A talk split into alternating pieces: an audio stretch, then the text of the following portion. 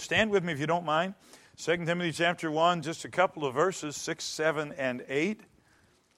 Wherefore I put thee in remembrance that thou stir up the gift of God which is in thee by the putting on of my hands. That night at supper, it uh, turned out that Ms. Knopfsinger and I remember the words to some songs in common from a long time ago. Uh, songs like, you know, trailer for sale or rent, rooms to let for 50 cents. And, uh, and uh, somebody said, well, we're stirring up the gift. And that may have been a gift, but it wasn't the gift of God, okay? So Paul's talking about the gift of God, which is in thee by the putting on of my hands. I don't know that I understand all of that, but there's something in the Bible about the touch of the man of God. For God hath not given us the spirit of fear, but of power and of love and of a cell phone that needs to be turned off. That's only happened about three times. You're really special. I thank God that I speak on cell phones more than ye all. Yet in the church, I had rather speak five words uninterrupted by cell phones than 10,000 words with the cell phone ringing. There, there's supposed to be a little sign up there. Tell me to turn the cell phone off, and it wasn't there tonight. God hath not given us the spirit of fear, but of power and of love and of a sound mind. Be not thou therefore ashamed of the testimony of our Lord, nor of me as prisoner. But be thou partaker of the afflictions of the gospel according to the power of God. Heavenly Father, guide me as I preach what I believe you have laid on my heart, and I trust you have to help these people and make this truth something that will sink into our soul. And I do pray, Lord, that we'd live it long after we've forgotten the place and the time and the people involved in our learning it. But Lord, may it be you by your Spirit empowering me to speak to the heart of each person in the way that you wish to accomplish your purpose. If there are those who've never believed on the Lord Jesus and aren't sure of a home in heaven, I pray you'd save them tonight. And I pray that all of us would be obedient as your Spirit speaks. Bind Satan and his demons, please, and keep them from distracting us and snatching this good seed of your word from our heart soil. And we will thank you. We praise you in advance for what we trust that you'll do during the service and in the invitation time. In Jesus' name, amen. You may be seated. I want to say thanks again for the kind room and all of the nice things that you did. Also, want to thank the, our friends from Faith Music Missions for being here. Love to hear them sing. They they are uh, they got it together as well as anybody I know. I asked Brother Russ one time. I said, "What's the best group you've ever had?" And he said, "Our trio." That's what Brother, Brother Gail Russ said that. He didn't sing in it, so he could say it. Uh, when, when the trio I was singing at our church did a recording there, uh, Brother Ed Russ, I was thanking him for helping us out and making it and fixing the bad notes and all that stuff. And, and, and he said, uh, I said, I apologize for having to put up with us, something like that. He said, well, he said, you'd be in the top 50 of any of the groups that have recorded here. I said, How many groups have recorded? He said, 51. So I felt really special about that, somewhat more than that. It's like the lady I heard about was at one of these assisted living centers, senior citizen centers. And a new man came in. He sat at dinner the first night, and she looked right across at him. She said, You know what? You, you put me in mind of my third husband. That strong jaw you have, those clear eyes, uh, that, that handsome countenance, you really make me think of my third husband. And he was quite embarrassed. He said, Well, ma'am, how many husbands have you had? And she said, Two. So.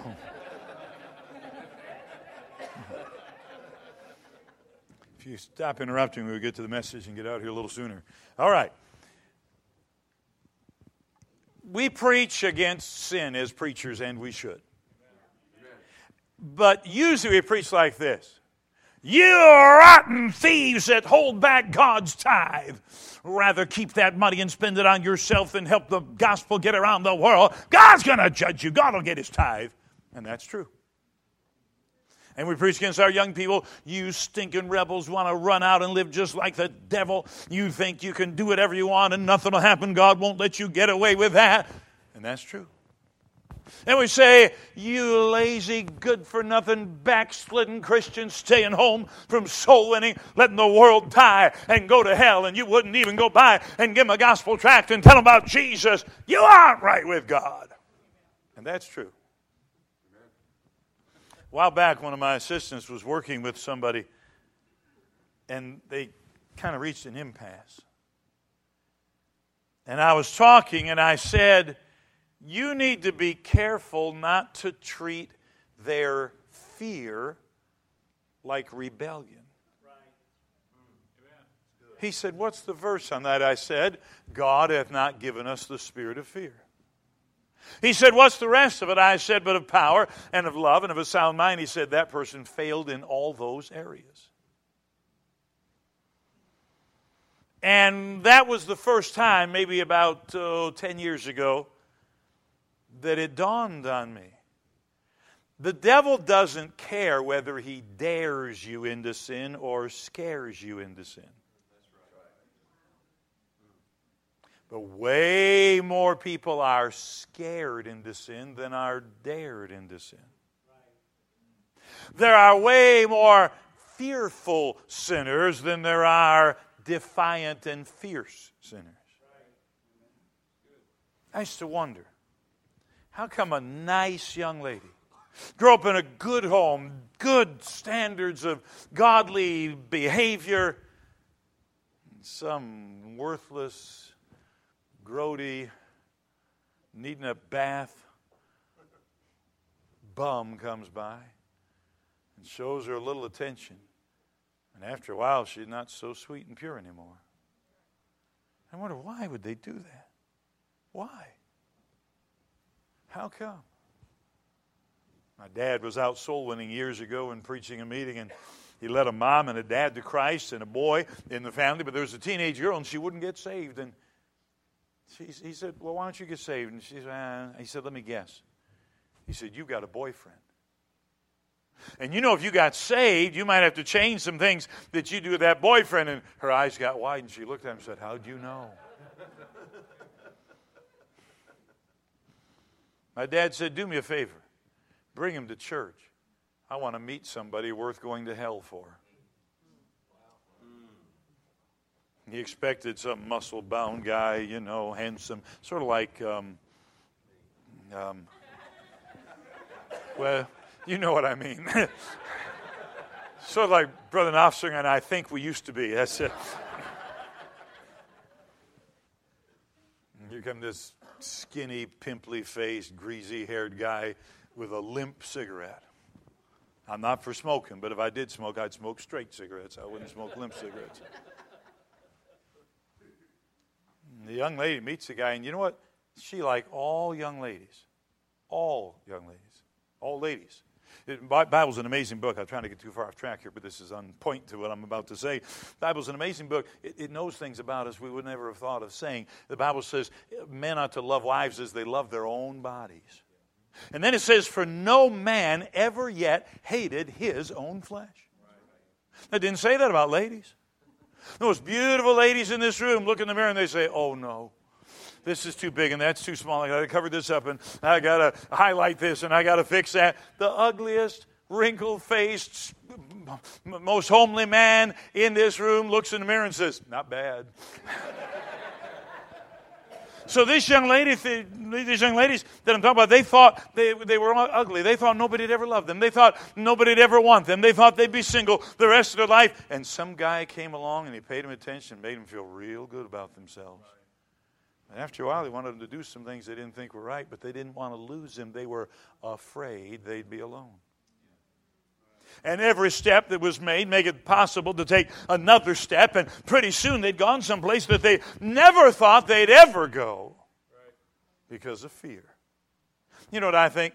I think the people in this room tonight and in this church and in the churches represented here that don't tithe i think they want to tithe I think they know they owe God the tithe. I think they feel bad every time the plate goes by and they rob him. They know the Bible says, Will a man rob God? But you've robbed me in tithes and offerings. They know that that's not right. They know that the tithe is the Lord's, but they're scared. Now, there's a few in the editors, my money, I earned it, I'm going to keep it. Not most of them like the preacher I heard about years ago in the circuit riding horse and buggy days. He preached at four different churches, one church a month, and he had 10 children. One day he was preaching in one of those churches on tithing, and there was a stranger came in, and, and they listened to the sermon, and on the way out, the man said, Pastor, I appreciated the message. I agree with everything you said. Can I ask you a question? Do you tithe? The preacher hung his head. He said, You know, I'd like to. He said, I make $125 a month. I have 10 children. Every time we sit down at the table, there are 12 mouths to feed. I preach it, it's in the Bible. I feel bad about not doing it, but I just can't afford to. The man said, I'm very wealthy. I own, I think it was a chain of stores. He said, Here's my name, here's my address. He said, You go ahead and start tithing, and anytime you're short, let me know, and I'll make up the difference. The preacher was so glad he could obey the Lord. He could tithe. And he began to tithe $12.50 a month into the offering plate. And strange thing happened. There'd be a sack of potatoes in the back of the wagon. Somebody'd shake his hand and leave a dollar or two in it. And he came to the end of a year and he had tithed every month. And he never had to write that rich man. But he thought he'd better write him now. And he said, I want to thank you. You made it possible for me to tithe. Then he got into deep conviction because he realized he had trusted the word of a rich stranger and tithed for a year when God had made him the same promise a long time ago. Why didn't he tithe? Fear. I think most people who don't go soul winning, they, they don't want people to go to hell. They, they think sometimes about loved ones and relatives and people that they know, and they, they maybe even have an image or a thought of them burning forever, and, and it bothers them. But they're afraid if they try to give them the gospel, they'd mess it up.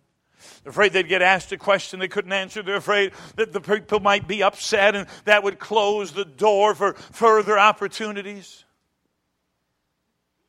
There's a preacher who's out in California now. He pastored a church in Fort Wayne, Indiana years ago.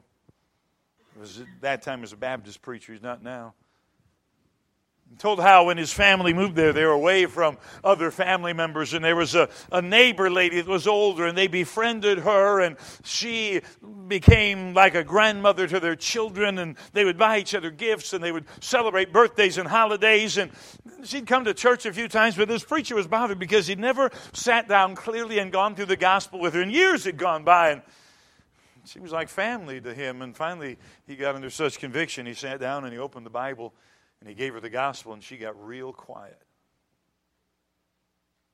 And she said, Let me make sure I understand this. You think if I died right now, I'd go to hell because I've never trusted Jesus as my Savior. Yes, ma'am. That's what the Bible says. And you've known this all the time that we've been friends and like family. And he said, Yes, ma'am, I have. And she said, And you've never told me about it before. And he said, No, ma'am, I'm, I'm ashamed to say I have not. And she said, You get out of my house and don't ever come see me again. You're not my friend. I read something from an organization called Answers in Genesis. They told about a couple illusionists named Penn and Teller, and they cautioned that their material is not appropriate for Christians to view. But they say there's one YouTube video where one of them, I think the one called Penn, tells how after one of his shows, I think in Las Vegas, a man came up and he gave him a Bible and he talked to him about the Lord and talked to him about his soul. And he said, I've written some things for you in the front of it, and I, I appreciate your talent and the amazing things that you did. And, and he told me he's a businessman, and he even smiled and he said, Yes, I'm, I'm proselyting a little bit. And here's what that unsaved celebrity said he said, You know, if you really believe in God, if you really believe in hell, if you really believe that there's eternal life, how much do you have to hate somebody to not tell them about it? Even the unsaved world knows if you don't tell people how to get to heaven, you're not their friend. Why didn't she do that? Because of fear? Why didn't that preacher tell that lady that? Because he was embarrassed. It had been so long that they'd been together and he wasn't sure of her reaction. And the devil dares way more people, way fewer, scares way more people into sin than he dares into sin. And here's what the Bible says God hath not given us the spirit of fear. Now, if you're like me, then I'm not a super detailed person, but every once in a while I get a couple opposing truths and I try to figure out how they fit. So here the Bible says, God has not given us the spirit of fear. But then the Bible says, the fear of the Lord is the beginning of wisdom. And then it says, there is no fear in love. Perfect love casteth out fear. So you want to help me with those? Brother Russ, you said you're the best looking one, you're the smartest one. Straighten me out on all those. There's one other verse I think ties it together. The Lord Jesus said, If you love me, keep my commandments. And so you could say perfect love, according to Lord Jesus, is perfect obedience. I love my dad. He's 87 years old. He's still teaching an adult Sunday school class, winning people to Christ. The other day, he led a man to Christ at McDonald's. And the guy said, How old do you think I am? And dad said, Oh, I don't know, 87, 88. And he said, Nope, I'm 97. Dad said, I don't believe it. He pulled out his driver's license, and his license said he was 97, and he was good to drive till he was 100. Now, Dad was always fun. Dad was always happy. Dad was always cheerful. There was always a better place to be at the house when Dad was there. And I was always glad for my dad to come home, except when I had done something I wasn't supposed to do, and my mother would say, You wait until your father comes home. Uh, perfect love casts out fear. The imperfect love causes me to have fear. So I should always have the fear, the dread of displeasing God. I always ought to fear His judgment if I disobey. But the attitude of fear, the spirit of fear, the, the, the worry about, but if I do this, that'll happen. If I take this stand, these things will take place. If I discipline my children, they may leave home. If I do right, my family may reject me. If I witness at the workplace, I, I may be made fun of, or I might even lose my job. The Bible says, says none of that comes from God. God has not given us the spirit of fear. Now, I could take a lot of time and show you in the Bible what happens when people feared. The Bible tells us that fear caused separation from God. I heard thy voice in the garden, Adam said, and I was afraid because I was naked and I hid myself. The Bible says the fear of man brings a snare. The Bible says that fear becomes a self-fulfilling prophecy. Job said, Job 3:25, the thing which I greatly feared is come upon me, and that which I was afraid of is come unto me. And fear makes us sin. Sarah denied Genesis 18:15, saying, I laughed not. She lied to Jesus, the angel of the Lord, the pre-incarnate Christ. For I was afraid. The Bible says she was afraid. And the Lord said, Nay, but thou didst laugh. But I want to give you a thought and then a couple suggestions about what to do about fear. Two guys in the church. One guy loves the limelight. He likes to be in front. He likes to have attention. He likes to lead in prayer. He likes to preach in the pastor's absence. He wouldn't mind preaching in the pastor's presence. He just loves to be in front. Another guy wants to be in the shadows. He'll work all day, but don't you dare mention his name from the pulpit. He doesn't want to lead in silent prayer. And we would typically say that the first guy is proud and the second guy is humble. But I would suggest to you that they're both proud. Because the guy who wants to be in front wants to be in front because he wants to be in front. And the guy who doesn't want to be in front doesn't want to be in front because he doesn't want to be in front. In either case, it's their comfort zone, and what's make, what makes them feel good, what they're happy about. But I got news for you. It isn't about what I want, and it isn't about what you want. Uh, we are not here as the boss. We are here as the servants of the Lord Jesus Christ. And what I'd like has nothing to do with it. I'm a soldier in his army. I ought to get up every day and salute and say, Private well let reporting for duty, sir, and then let him steer me anywhere he wants me to go. And, and though the devil does scare more people into sin than he dares into sin, it's still sin. And it's still wrong, and God has not given us the spirit of fear. So when you're afraid to witness, that's not of God, it's of the devil. And you're afraid to tithe, that's not of God, that's of the devil. And you're afraid to take a stand, that's not of God, that's of the devil. And you're afraid to do right because you think some people may give you a hard time about it, that is not of God, it's of the devil. God has not given us the spirit of fear. So what do you do about it? I'm not giving you the outline real clearly because I'm saving time. I would have given you the revelation about fear, the right fear, the reasons for fear, the results of fear, and this would be the resources for fear, but we'll not belabor that. God hath not given us a spirit of fear, but of power. You know that's the Greek word dunamis, from which we get our word dynamite. I'm not ashamed of the gospel of Jesus Christ, for it is the power, the dynamite of God unto salvation to everyone that believeth. Did you know that God makes available to every one of his children the power of the Holy Spirit?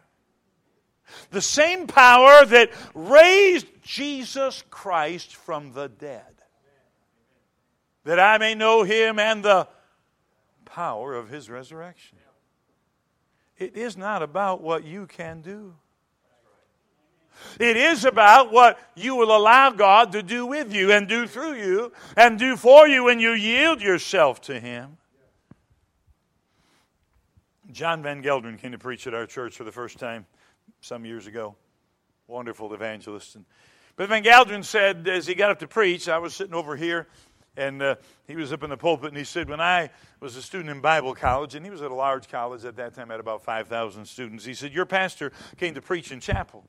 He said there was a debate raging on the campus about the matter of friendship evangelism, and your pastor said a few words in his chapel message that effectively ended the debate. And I sat there and I thought, I didn't know that. Now, I knew I was preaching, I knew I was there. I knew what I was saying, more or less. I didn't know there was a debate raging on friendship evangelism. I didn't know that God would use those comments to, in the words of John Van Gelderen, effectively end the debate. And I said, I didn't know that. And you know what the Holy Spirit said to me? He said, That's because you didn't do it. I was just there. Does the bat know whether it hit a home run or a single? No. Do you know God's doing stuff in your life all the time you're not aware of if you're yielded to Him? And you're going to get to heaven and you're going to find out tracks you left resulted in people being saved. This is not in this sermon. I'm going to tell it to you. There's a man there's an attorney, his friend of mine named Mike Thomas. His father's the son of Syrian immigrants. Dark skin, swarthy complexion. They called him the Turk. Worked at General Motors in Flint. Mike Thomas said, My dad never talked to me except to yell at me, and he never touched me except to hit me. One day his dad was in the restroom, one of the stalls at the General Motors plant, one of the GM plants in Flint, and stuck behind the toilet paper dispenser, there was a little tract pamphlet entitled, What Must I Do to Be Saved by evangelist John R. Rice. He read it. Didn't understand it. Folded up, put it in his wallet. For the next two weeks, read it two or three more times. One night, Mike Thomas is 11, 12 years old, lying in his bed there in Flint, Michigan. And he hears his dad begin to sob. And then he hears him say, I'm saved. I'm saved. I'm saved. Mike Thomas pulled the covers over his head. Got up the next morning. Counter was lined with empty beer and liquor bottles. And he thought, whoa, dad tied one on last night. Mom, what's all the empty bottles for? Well, your dad took all his booze and poured it down the sink. Why'd he do that? I don't know. He says he's saved. Mom, what's saved? I don't know. It's got something to do with Jesus. Has everything to do with Jesus. Later on, Mike Thomas went to school, became an attorney, wonderful Christian, uh, ran a Bible school in the Bible club in the public schools, won people to Christ, some of whom are now in the ministry today. And Mike Thomas one time was helping somebody do his estate planning, and he said to the man, he said, You know, I've never heard your testimony. How'd you get saved? Well, he said, I used to work at Buick. He said, I was in one of the stalls in the restroom. Somebody taking a little tract entitled, What Must I Do to Be Saved by evangelist John Rice, put it behind the toilet paper dispenser. I read it. I got saved. I got in church. Been living for God ever since. Sometime after that, the pastor was gone and asked Brother Thomas to run the service on a Wednesday night. And Mike Thomas loves to hear people's testimonies, and different folks give their testimonies. One visitor there that night, and, and uh, after a few people had shared their testimony, one of the members said, Mike, I've never heard your testimony. He said, You never heard my testimony? They told you the story that I just told you. You see that next Sunday morning, Mike Thomas' dad got up and said, Come on, son, we're going to church. And they went not to the Greek Orthodox church they attended every Christmas and every Easter, whether they needed it or not. They went to the Bible Baptist Church on Red Arrow Highway. And after a couple weeks, Mike Thomas got saved. And he told that story, and the only visitor there, his eyes got wide, his mouth dropped open. When Mike Thomas got done, he raised his hand. He said, I know why I'm here tonight. He said, I used to work at Buick. I was in the stall of one of the restrooms one day, and somebody taking a little gospel tract entitled, What Must I Do to Be Saved? by evangelist John Rice, and put it behind the toilet paper dispenser. And I read it, and I got saved. Hey, do you know who put those tracts there? I don't either. I have a hunch they don't have any idea what happened. But they're going to find out one day. they're going to get to heaven, they're going to say, I didn't know that and you yield to God, you be faithful, you be obedient, you trust in His power, you recognize it's not what you can do. You say, but I could never, and you're always right. I could never. Of course you couldn't. But God could use you to do it. God can enable you. The word grace in the Bible basically means divine enablement. And God divinely enables us to be saved by believing in Jesus Christ. He divinely enables us to serve by trusting and relying on His Spirit. And God says, You don't have to be afraid. You have my power. Yeah. God had not given us a spirit of fear, but of power and of love love. Perfect love casteth out fear. You know, you can say you love God, but if you wouldn't speak up for Him, if you wouldn't obey Him, if you wouldn't do what He said, God says, No, you don't. If you love me, keep my commandments. Supposing I'm walking down the street with my wife, and some guy comes up and punches her right in the face terrible thing. I heard about a nun came out walking down the street one night, and this drunk came out of a bar, and here's the nun in her habit and everything, and he walked up and hit her right in the face. And she was shocked. People didn't treat her like that. She's obviously a nun. and uh, while she's kind of rubbing her face, trying to figure what was up, that drunk went and hit her again, knocked her down. And then over and kicked her, and then he got his face right in her face, and he said, Not so tough tonight, are you, Batman? but I supposing somebody go and punch my wife, I would say, Oh, honey, I'm so sorry. I'm praying for you. And he punches her again. I know this is tough. I can only imagine what you must be feeling right now. You think I'd do that? No, I'd try to take the guy out. If I couldn't take him out, I'd at least get between him and her.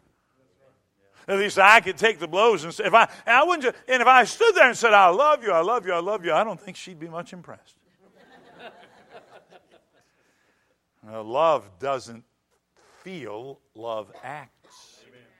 Love puts the desires and the needs of the other person ahead of their own desires and their needs. And the Bible says that we love Him because He first loved us, and God didn't give us a spirit of fear, but of power and of love. If you love me, keep my commandments. So the next time you don't speak up and stand up and straighten up like you're supposed to, just say to yourself, well, I am obviously not loving God. Might put a different cast to the situation. And then the Bible says God's given us not the spirit of fear, but of power and of love and of a sound mind. Sometimes we would say that a business is as sound as a dollar.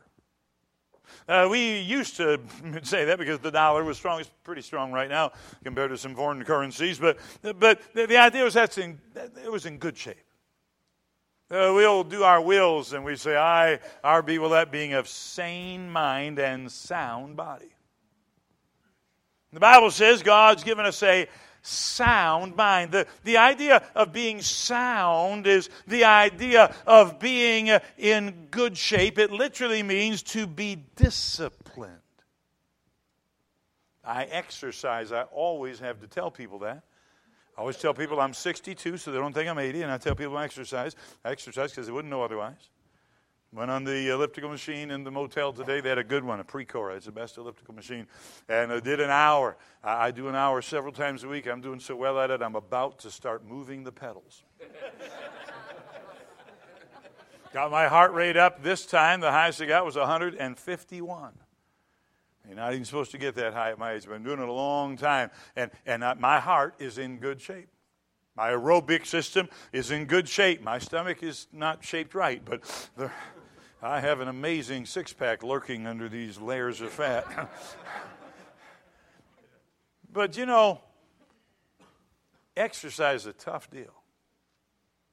I lift weights at the YMCA. I've been out of it for a while. I'm getting back. Last time I went there, I lifted according to these little deals. You punch in your number and they add up how much weight you lifted. And they said I lift, lifted 76,000 pounds. Now, it wasn't one lift. It took me two lifts to do it. And I'll really do more than that when I get back at it. And I hate it all. I hate every one of those exercises. I hate the elliptical and I really hate lifting weights. And, and, and you know what, though? I don't ever do it because I want to. I do it because I'm supposed to. I make myself do it. Because I really don't care how old I am when I go to heaven, but I'd like to be active as long as I could. I'd like to be like Milford Biddle, 88, almost 89 years old, preached a meeting, didn't get up for breakfast, and they went in and found out he'd gone to heaven instead. That's what I'd like to be, serve God until I die, but this is the only body I'll ever have until I get to heaven, so I got to take care of it. But the Bible says you're supposed to discipline your mind. That's good. I discipline my body. It's more important that I discipline my mind. Mentioned it a little bit when I talked about the book last night. The weapons of our warfare are not carnal, but mighty through God to the pulling down of strongholds, casting down imaginations. Every high thing that exalted itself against the knowledge of God, and bringing into captivity every thought to the obedience of Christ. That's really interesting. Bob Jones Sr. used to say, You can't stop a bird from flying over your head, but you can keep it from building a nest in your hair. My method is to make sure there's not much material. In other words, thoughts will come in your mind. The devil can put thoughts in your mind, but you decide whether they stay there. You decide whether you deal with them. You decide whether you answer them with Scripture or not. You decide to discipline your mind. And the trouble with most of us is we listen to ourselves when we should be talking to ourselves. Hmm. Your mind say all kind of things. This is terrible. It'll never get better. This is awful. I can't do that. I'm going to fail this. Oh, oh, the world is falling apart. well, the world may be falling apart. Uh, somebody said, "You afraid we're going to get? We're all going to get blowed up?" I don't think so. But if we do, we'll get blowed all the way up. I like that old songs that I've read of all the bad news in the paper. I've heard what all the experts have to say. But for the child of God, it makes no difference because things are getting better either way. Yeah. And so instead of, oh, no, I have to say, I can do all things through Christ, which strengtheneth me. Instead of saying, I can't, I have to say that, that God will enable me to do anything He has called me to do. Faithful is He that calleth you, who also will do it. I've got to discipline my mind, and I'd like to suggest to you that you take the areas of life where you know your thoughts are not in conformity with Scripture, where you have fears and worries and burdens and concerns, and instead of thinking those thoughts, you answer them with the Word of God. Get you some verses. The preacher will help you find them. There's a list of them in the book on Strong strongholds and mark down the ones you need the best. Put them on a card, put them someplace on your smartphone or your iPad. And every time you have that negative thought, don't think the thought, don't argue with the devil, don't talk to him. Just get out the Word of God and read what the Bible says and discipline your mind. God hath not given us the spirit of fear, but of power and of love and of a sound mind. I was down in Tennessee one time. I saw this thing called bungee jumping. Sevierville, Tennessee. I thought it looked interesting. I don't have many things on my bucket list, and I don't have. But I always wanted to go parasailing. I've done that.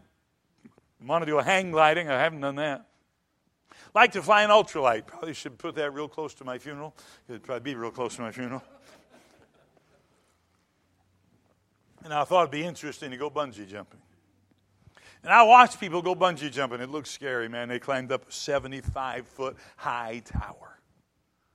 And they jumped off that tower, hit a little platform coming out like a plank coming out of a ship, you know, where they walk the plank. And they had a big airbag where they jumped. And a sign at that time said 600,000 successful jumps. That really wasn't the number I was curious about. I was more interested in how many unsuccessful jumps they'd had. And I talked to people and I said, All right, I'm going to do it. And they weigh you. And they pick a cord to match your weight, and they got a harness goes around your legs and your waist and around your shoulders and arms. And they put that harness on and they have you climb up 75 feet in this tower. And the guy says, Step to the end of the platform. He didn't call it a plank, he calls it a platform. Do not look down, look at me. I'm going to say one, two, three, bungee. And when I say bungee, you step off of the platform. He didn't say jump, he said step off of the platform. We talked my wife into doing it. he said one, two, three, bungee. She said her mouth went totally dry, and she said, I'm sorry, you're going to have to count again. They took that cord that they'd pre selected and they hooked it up to the harnesses around your waist and your shoulders. And it had a big kind of yellow foam thing over the cord. And I grabbed onto that cord and he said, Step off the platform. And I stepped off the platform, scared to death. They told me I didn't have to hang on. But I didn't believe him. and I thought it'd be, you know, I thought it'd be real jerky, like a roller coaster or something like that. It wasn't at all. You just kind of go, I mean, a merry-go-round's more exciting as far as moving your stomach up and down than bungee jumping.